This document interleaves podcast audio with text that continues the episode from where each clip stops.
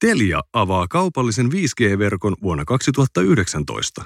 Mitä sitten tapahtuu? Sen sanelevat kumppaneiden tarpeet ja dataan perustuvat uudet innovaatiot. 5Gstä ja sen mahdollisuuksista keskustelevat Jarno Huupposen johdolla Telian Janne Koistinen ja Nokian Lauri Oksanen.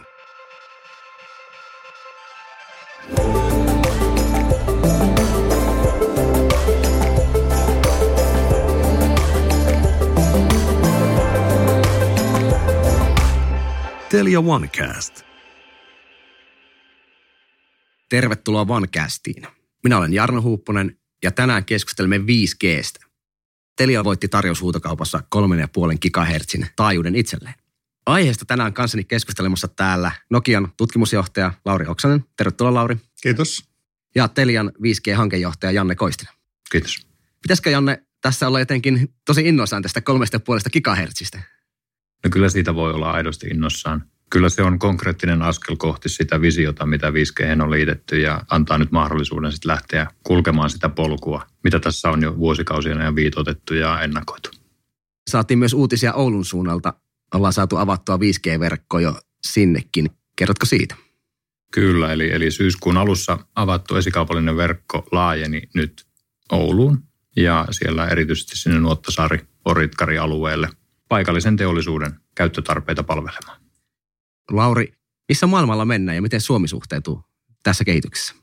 Suomi on tosi hyvällä paikalla tässä kehityksessä, ihan kärkipaikoilla, että Suomi on hyvissä asemissa sen puitteissa. Ja nämä 3,5 GHz on todella tärkeä taajuusalue siinä mielessä, että myöskin maailmalla se tulee olemaan nimenomaan se taajuusalue, jossa 5G-verkkoja avataan ja jossa odotetaan, että suurimmat käyttötapahtumat on. Ja siinä mielessä tämä on hyvä, että Suomellakin on tämä sama taajuusalue, mikä tulee olemaan lähes kaikkialla muualla maailmassa käytössä. Me ihan konkreettisesti Nokialla tehdään yhteistyötä monen kymmenen teleoperaattorin kanssa ympäri maailmaa kokeilemassa erilaisia käyttötarkoituksia, mitä 5G voi tehdä testaamalla se mahdollisuuksia ja valmistautumalla näiden verkkojen avaamiseen. Verkot alkaa nousemaan. Missä mennään päätelaitekehityksessä? Tällä hetkellä eletään ehkä sitä kaikkein mielenkiintoisinta aikaa meille itsellemme, eli, eli laitevalmistajat tekevät yhteensopivuustestauksia toteutustensa välillä. Ja, ja tämä on sitä aikaa, jolloin sitten selviää, että missä aikajänteessä nähdään standardi yhteensopivia päätelaitteita markkinoilla. Tällä hetkellä testit etenee mun tiedon ja näkemyksen mukaan suunnitellusti eteenpäin. Joo, tässä on tosiaan monta vuotta tätä 5G on kehitetty sekä yhdessä muiden toimijoiden kanssa standardoinnissa, että itse Nokialla ja niin kuin Janne sanoi, niin yhteistyössä testataan nyt sitten eri valmistajien laitteita, että mm. verkot toimii samalla lailla kuin on totuttu, että yhdellä laitteella voi mennä eri verkkoihin, eri maihin ja niin edespäin. Niin tämä on käynnissä ja etenee niin kuin Janne sanoi, niin ihan hyvin, että se, että milloin sitten tulee näitä laitteita saataville, niin se riippuu sitten loppu viime kädessä näistä eri päätelaitevalmistajista ja heidän julkaisuistaan, että milloin he tuovat ne. Tämän GSM-ekosysteemin, jonka viidettä sukupolvea nyt ollaan valmistelemassa vahvuus, on juurikin siinä, että eri laitevalmistajat, heidän laitteensa toimivat yhteen. Kun muodostuu globaali ekosysteemi, niin suuruuden ekonomia lait alkavat vaikuttaa ja, ja sitä kautta me pystytään sitten kuluttajina ja, ja yrityselämän edustajina nauttimaan näistä tietoliikennepalveluista sellaisena kuin ne nyt tänä päivänä on meille, meillä jo käytössä ja, ja jatkossa tietysti vielä teknologisesti kehittyneempänä versioina. Joo, tämä on mahdollistanut, että nykyiset kännykät sieltä aivan uskomattoman määrän ominaisuuksia Kyllä. ja suorituskykyä juuri tämä, että niitä valmistetaan valtavia määriä, jolloin saadaan kustannukset alas- ja tuotekehityskustannukset peitettyä. Ja 5G tulee sitten vielä tärkeämmäksi nämä kustannukset, kun puhutaan näistä pienistä antureista, esimerkiksi lämpötila-antureista, paineantureista, värähtelyä, joita laitetaan erilaisiin teollisiin laitteisiin ja seurataan niiden kuntoa, niin niiden kustannukset varsinkin pitää painaa alas ja siinä nämä suuruuden mittakaava on ihan oleellinen. Kyllä. Vaikka nyt puhutaan siitä, että mihin kehitys on menossa, niin meillä on kumminkin jo konkreettisia esimerkkejä. Ja Stora tehtaalla lisättyä todellisuutta on hyödynnetty kunnossapidon yhteydessä. Kerrotko Janne siitä? Kyllä, eli tässä samalla kun 5G-verkkoja on valmisteltu ja rakennettu, niin on alettu jo kokeilla niitä sovelluksia, mitkä sitten hyötyvät näistä nopeista tietoliikenneyhteyksistä kenttätyössä. Kyseisessä harjoituksessa paperitehtaan huoltohenkilöstö sai käyttöönsä videokuvaa siten, että he pystyvät olemaan yhteydessä samanaikaisesti sitten ekspertteihin ympäri maailman ja ratkaisemaan nyt paikallisia ongelmia siten, että heillä oli käytössään paras osaaminen koko maailmasta. Ja lisätyn todellisuuden avulla he pystyvät sitten näkemään sellaista informaatiota liittyen koneisiin ja laitteisiin, jota eri antureilla ja sensoreilla on kerätty reaaliajassa samalla, kun he tekevät omia työtehtäviään, ylläpitävät koneita ja laitteita, jotka on jatkuvassa käytössä. Ja tätä ollaan jo testattu. Nämä on aika makeita juttuja päästä testaamaan uusia asioita. Ei ole pelkästään automatisoituja prosesseja, vaan voidaan saada jotain kivoja VR-laseja käyttöön. Varmasti mukava päästä testaamaan niitä. Mutta teollisuus on varmaan yksi ensimmäisistä alueista, missä 5Gtä päästään hyödyntämään ja sen vahvuuksia. On puhuttu neljännestä teollisuusvallankumouksesta. Industry 4.0kin termi on vilahtanut. Lauri, tiedät siitä varmasti enemmän kertoa. No ainakin me tosiaan tehdään todella monen toimijan kanssa ympäri maailmaa operaattoriin ja sitten eri teollisuuden alojen kanssa samaa yhteistyötä testaamassa näitä 5G-mahdollisuuksia tulevaisuutta varten. Ja tässä yhteydessä teollisuus pitää tosiaan käsittää laajemmin, kun ei puhuta pelkästään niin tehtaista ja valmistavasta teollisuudesta, vaan yleensä kaikesta ammattimaista toiminnasta. Liittyy se siihen valmistukseen tai puun jalostukseen tai logistiikkaan, miten autot kulkee tiellä, liikenne hoidetaan, liikennevirrat tai miten terveyttä hoidetaan tulevaisuudessa. Kaikki tällainen teollinen tai ammattimainen toiminta, niin se tulee hyötymään siitä, että 5G pystyy tarjoamaan tässä samassa verkossa, jota kuluttajatkin käyttää, niin pystyy tarjoamaan pientä viivettä ja tarvittavaa luotettavuutta jokaiselle sovellukselle erikseen. Tällaisena esimerkkinä voisi ottaa tässä esimerkiksi niin Tuossa tuli jo Suomen esimerkki äsken, mutta Saksassa esimerkiksi tehdään Hampurin satamassa tällaista testiä, matkitaan 5G-verkkoa ja tutkitaan nyt tulevaisuuden mahdollisuuksia, niin siellä on hyvin erilaisia käyttötarkoituksia samassa verkossa. Esimerkiksi siellä satamassa on paljon polttoaineella liikkuvia laivoja, aluksia ja autoja ja muuta, pitää seurata ilmanlaatua. Tätä varten tarvitaan kymmeniä tuhansia helppoja ja pieniä mittalaitteita ympäristöä satamaa tulevaisuudessa. Ja nämä kaikki pitää saada tiedot näistä kerättyä sitten keskitetysti. Ja toisaalta samassa verkossa hoidetaan myöskin sitten sitä, että esimerkiksi ohjataan liikennevaloja, mikä taas vaatii hyvin suurta luotettavuutta ja pientä viivettä. Ja tämä tehdään 5 sen takia, että sitä satamaa ei voida repiä ylös ja laittaa sinne uusia kaapeleita joka puolelle näitä liikennevaloja varten. Nämä kaikki toimii samassa verkossa hyvin erilaisilla tarpeilla, niin tällaisia käytännön esimerkkejä esimerkiksi testataan ympäri maailmaa. Monimuotoisia käyttötapauksia pelkästään jo siellä Hampurin satamassa.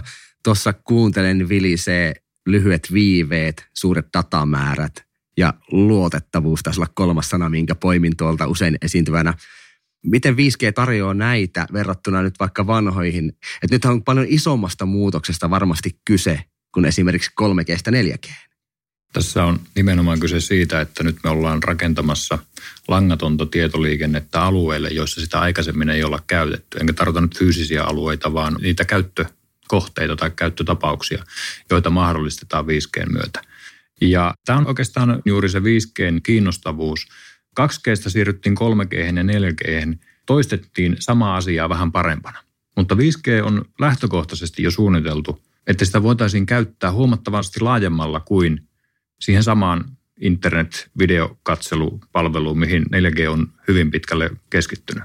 Ja 5G on sisäänrakennettuna ominaisuus, puhutaan verkon viipaloinnista, network slicingista – joka mahdollistaa sen, että me pystytään samalla fyysisellä infrastruktuurilla, sillä yhdellä samalla tietoliikenneverkolla palvelemaan hyvin monimuotoisia tarpeita siten, että me voidaan allokoida siitä fyysisestä verkosta aina viipale sitä tarkoitusta varten, joka kulloinkin on kyseessä. Ja räätälöimään sitten se verkkopalvelun ominaisuudet, luotettavuuden, kattavuuden, nopeuden tai kapasiteetin suhteen sopivaksi juuri siihen tarpeeseen, mistä kulloinkin on kyse. Ja tuolla satamassa niitä, kuten kuultiin, niin on jo löydetty useitakin. Tässä voisi tiivistää ehkä, että verkosta tulee ohjelmoitava. Voisi ottaa vaikka vertauskuvan, että jokainen tietää, millainen kännykkä on. Siinä voi samassa fyysisessä kännykässä pyörittää vaikka minkälaisia applikaatioita. Voi olla se kissavideon katseluapplikaatio tai muu. Ja sitten toisaalta siinä voi olla vaikka kalenteri ja ties mitä niin samalla tavalla verkoissa tulee ohjelmoitavia, että niissä voidaan pyörittää samassa fyysisessä verkossa, mikä on kerran rakennettu, voidaan palvella huomattava erilaisia tarpeita, erilaisia palveluita. Ei tarvitse rakentaa päällekkäisiä verkkoja, vaan 5G palvelee kaikkia, niin että jokainen saa tarpeensa mukaan sitä laatua, mitä siellä on. Ja tämän lisäksi niin 5G mahdollistaa myöskin sen, että voidaan joustavasti tehdä sitä kerätyn tiedon käsittelyä eri paikoissa ei tarvi viedä sitä pelkästään johonkin valtavan datakeskukseen yhdessä paikassa maailmaa, vaan sitä voidaan joustavasti 5G sijoittaa näitä laskentakapasiteettia sinne, missä tarvitaan. Tämä mahdollistaa myöskin omalta osaltaan ne pienet viiveet ja tarvittavan luotettavuuden. Eli älykkyys siirtyy lähemmäksi sinne käyttäjiä verkkoon sieltä jostain kaukaa datacentereistä. 5G mahdollistaa sen, että tällainen matkapuhelinverkko muuntautuu monipuolisemmaksi langatonta tietoliikennettä palvelevaksi kokonaisuudeksi. Ja kyllä me mieluusti katsotaan näitä erilaisia teknologisia vaihtoehtoja, että kuinka tämä on tehtävissä. Ja tämän takia just tarvitaan näitä kokeita, että selvitetään, että minkälaiset oikeasti ne vaatimukset on näillä erilaisilla käyttökohteilla. Ja sen mukaan sitten voidaan edelleen räätälöidä niitä palveluita siinä 5G-verkossa, koska se 5G-verkko nimenomaan mahdollistaa tämän palvelukohtaisen räätälöinnin. Tämä on hyvä pointti ja tämä on juurikin se lähestymistapa, mikä me on Telias otettu tähän, että me mennään yhdessä asiakasyritystemme kanssa sinne tuotantolaitoksiin tai prosessien äärelle, joissa on ne parhaat asiantuntijat, jotka pystyy kertomaan, kuinka me voidaan auttaa heitä toimimaan entistä paremmin. Ja yhdistelemällä nämä tiedot teknologiasta ja sitten sieltä kentältä, niin mä uskon, että me löydetään ne parhaat ratkaisut. Tässä on käyty läpi vähän, mitä 5G, mitä hyötyjä siitä tulee meidän ominaisuuksista ja muutamia konkreettisia, mitä on jo tehty Stura Ensolla ja siellä Hampurin satamassa. Mutta minkälaisia sovelluksia tulemme tulevaisuudessa näkemään? Mihinkä maailman menossa? Niin jos ajatellaan tulevaisuutta siinä mielessä, että pidemmälle tulevaisuuteen kuin vain muuta pari seuraavaa vuotta, niin erittäin mielenkiintoinen käyttökohde tulee olemaan esimerkiksi se, että mitä 5G voi tehdä itseajavien autojen hyväksi liikenteessä. Että tässä tulee tapahtumaan paljon, ei, ei vielä heti alkuun, koska 5G-verkko ei, ei ole joka puolella aikaisin ja tietysti itseäviä autojakaan ei vielä ole, mutta pidemmällä tähtäyksessä se tulee todella paljon auttamaan tässä suhteessa. Että esimerkiksi 5G, kun se tarjoaa tätä suurta luotettavuutta ja pientä viivettä, niin sen avulla on mahdollista vähentää onnettomuuksia huomattavan paljon, koska autot kun keskustelevat keskenään ja keskustelevat verkon välityksellä, niin saadaan tietoa esimerkiksi kuolleista kuulumista, mitä tapahtuu, oliko onnettomuus mutkan takana, oliko siellä kuoppa vaanimassa tai muuta tällaista, jota ei muuten välttämättä voida välittää. Niin pidemmällä tähtäyksellä tulee tällaisia ihan uusia alueita, kun muukin teknologia kehittyy, jotka pystyy hyödyntämään paremmin tätä pientä viivettä ja luotettavuutta. Eli taas toistuu pieni viive, luotettavuus ja sitten tietysti valtavat datamäärät, mitä pystytään keräämään siltä ajoneuvoista, liikenteestä, ympäristöstä. Sitten yksi alue, missä varmasti tullaan hyödyntämään 5G, on virtuaalitodellisuus ja lisätty todellisuus. Mikä 5Gstä tekee kovan jutun sillä alueella? Mä lähtisin katsomaan sitä esimerkiksi tämän virtuaalisen läsnäolon kautta, eli ne tämän päivän virtuaalitodellisuusratkaisut, vaikka ovatkin kohtuullisen edistyksellisiä jo tänä päivänä – niistä silti puuttuu mahdollisuus interaktiivisuuteen. Eli meidän täytyy olla fyysisesti läsnä, että me voimme niin käydä tällaista dialogia luontevasti. Tulevaisuudessa voimme tehdä tämän kukin vaikka kotona istuen ja koemme silti samanlaisen läsnäolon tunteen. Näkisin, että tämä interaktiivisuuden tuominen tähän virtuaalimaailmaan on, on nimenomaan se, mistä, mistä erityisesti koulutuksessa pystytään niin kuin saamaan lisäarvoa. Mielenkiinnolla seurasin viime viikolla – Pariisissa Nokian Bell Labsin demonstraatioita, jossa muusikot pystyvät soittamaan yhdessä ja reagoimaan yleisön kanssa yhdessä samassa virtuaalisessa tilassa olematta läsnä keskenään fyysisesti. Ja tämä vaatii sen, että ne viiveet tiedon välityksessä ovat minimissään, koska me ollaan aika hyviä antureita, sensoreita itse me ihmiset huomaamaan, että milloin, milloin ääni ja liike tai kuva ja liike eivät ole synkronissa keskenään, mikä rikkoo sitten sen virtuaalisen läsnäolon välittömästi. Ja tämä on se, mitä 5G tuo tähän peliin. Eli se mahdollistaa niin pienillä viiveillään sen, että me voidaan olla virtuaalisesti läsnä ja parantaa sitä kokemusta, mitä virtuaalimaailmassa on tarjolla.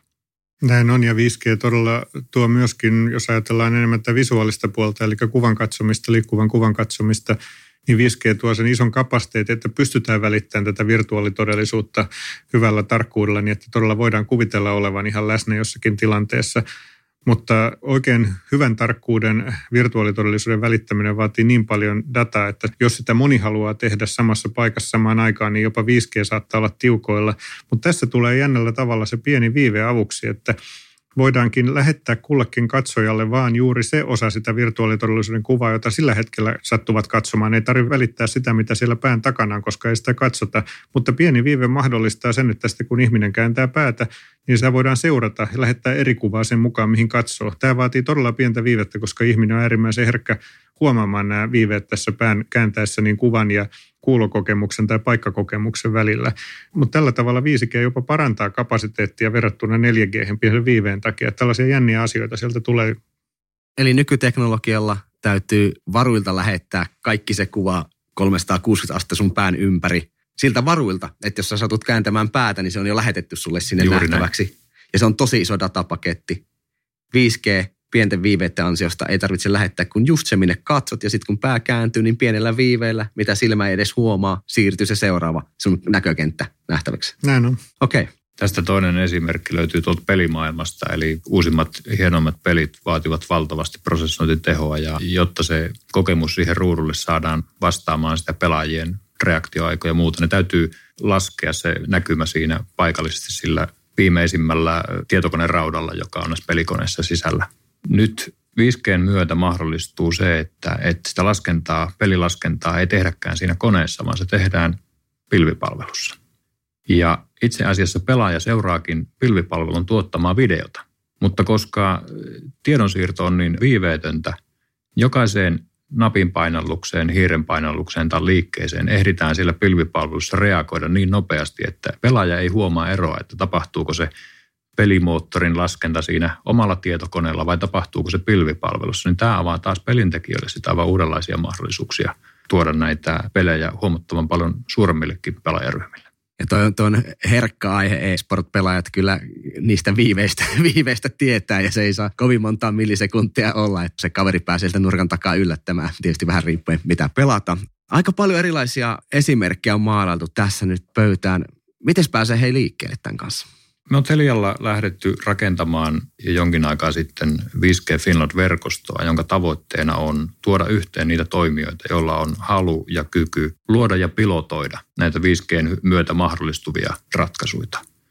Verkosto on avoin, siihen voi, voi ilmoitus luontoisesti liittyä ja todotusarvo tietenkin on se, että, että on sitten valmiutta ja halua todellakin tehdä konkreettisesti esimerkkitapauksia. Me olemme omalta puoleltamme valmiita tuomaan teknologiaa käyttöön ja tuomaan ne asiat myöskin julki, kuten tässä on viimeisen vuoden ajan jo toimittukin. Miten verkosto on lähtenyt rakentumaan? Onko siellä enemmän isompia yrityksiä startup-maailmasta vai vähän kaikenlaista mukana? Kyllä mukana on hyvin monipuolinen joukko eri alojen osaajia. On mukana suuryrityksiä, on julkisorganisaatioita, on myös tiedeyhteisön organisaatioita ja startuppeja. Ja tämä onkin ehkä se rikkaus verkostoitumisessa, että pystytään yhdistelemään helposti eri näkökulmia ja sitä kautta löytämään todellisia käyttökohteita, tuomaan innovaatioita osaksi suurempia kokonaisuuksia tai suuremmista kokonaisuuksista irrottamaan sellaisia pienempiä palasia, joilla on itseisarvo jo, jo monessa muussakin tarkoituksessa. Ja tässä verkostoituminen on aivan äärimmäisen tärkeä työkalu. 5G on ennen kaikkea yhteistyöharjoitus, koska me mennään alueelle, jossa, jossa tietoliikennettä, langatonta tietoliikennettä ei tässä muodossa aikaisemmin ole hyödynnetty. Ja kuten sanottu, ei tietoliikenneoperaattori voi olla se joka alan asiantuntija, joka kertoo kuinka vaikka liikenteessä sitten tietoliikennettä kannattaa hyödyntää. Me tuomme sen alustan, me tuomme sen teknologian yhdessä Nokian kanssa käyttöön – mutta se asiantuntijuus siitä, että mihin sitä kannattaa soveltaa, mitä tietoa kerätä, mitä, miten sitä tietoa jalostaa, siihen mekin tarvitsemme kumppaneita. Ja verkosto on olemassa juuri sitä varten. Joo, tämä on todella hienoa, että Eli on lähtenyt aktiivisesti tähän ja myöskin sitten tosiaan jakaa tietoa siitä näistä käyttökohteista ja muusta, että minkälaisia kokemuksia siellä on tullut. Tämä on tärkeää, että ei niin kuin pelkästään operaattorin ja televalmistajien kuin meidän kannalta, vaan yleisesti yhteiskunnan kannalta, että eri puolilla ymmärretään nämä, mitä kaikkea hyötyä tästä 5G voidaan saada irti ja tällä tavalla Suomi pääsee ja pysyy siellä kärkijoukoissa. Ja varmasti tulee olemaan tosi mielenkiintoisia ekosysteemeitä jatkossa, koska sitä dataa kertyy aivan järkyttäviä määriä verrattuna siihen, mitä sitä aikaisemmin kertynyt. Ikään kuin jopa sivutuotteena. Ja sitten siitä sivutuotteesta voikin itse asiassa jalostua jonkunnäköinen päätuote jollekin toimijalle. Mielenkiintoisia mahdollisuuksia silläkin alalla. Kyllä, tästähän juuri kyse on. dataan pohjautuvassa taloudessa. Eli, eli me ymmärretään paremmin omaa toimintaympäristöämme, yhdistellään tietoja eri lähteistä ja näitä tietoja yhdistelemällä ja sitä lopputulosta jalostamalla pystytään toimimaan fiksummin, paremmin kansainvälisessä kilpailussa. Ja sitä kautta päästään synnyttämään uutta lisäarvoa siihen kerättyyn dataan pohjautuen. Hyvä. Otetaan loppuun tämmöinen vielä tähän, että mikä on Janne sun mielestä mielenkiintoista, mitä sä odotat näkevästä tällä 5G-saralla, mitä se mahdollistaa? Kyllä mä odotan pala palalta sen kokonaisvision toteutumista, kuinka nämä palat alkaa loksahdella paikalleen, kuinka kaikki ne visionäärisimmät ideat lähtevät toteutumaan. Kyllä mä, mä nautin tästä matkasta, kun me rakennetaan yhdessä tätä ja tuodaan tietoliikennettä parantamaan meidän yhteiskunnan eri toiminteita. Tietysti kun tätä on jo tosi monta vuotta tätä 5Gtä kehittänyt ja standardoinut ja nyt alkaa tulla sitten kaupalliseen käyttöön, niin tietysti eniten tässä odottaa sitä, että näkee sen siinä oikeassa käytössä ja hyötykäytössä. Mutta se on sellainen tylsä odotus, koska siinä on niin paljon jo tehty työtä ja kaikki valmisteltu sen eteen, että se menee hyvin. Tietysti jotain voi sattua, mutta kaiken kaikkiaan niin kuin tietää, että mitä siitä tulee. Mutta sen lisäksi odotan todella paljon sitten niin yllätyksiä, että sellaisia käyttökohteita ja tapoja, joita ei, ei ole itse tullut ajatelleksikaan, jotka, joita maailmalla sitten keksitään, kun tämä, saadaan tämä hieno 5G-alusta käyttöön jäädään odottamaan näitä. Itse ehkä odotan niitä yksi ajavia autoja, niin helpompi liikkua Jyväskylä Helsinkin väliä, mitä tulee paljon tehtyä. Mutta hei, kiitos tästä keskustelusta.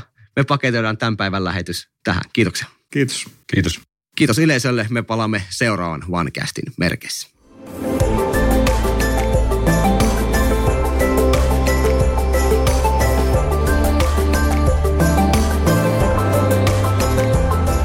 Telia OneCast.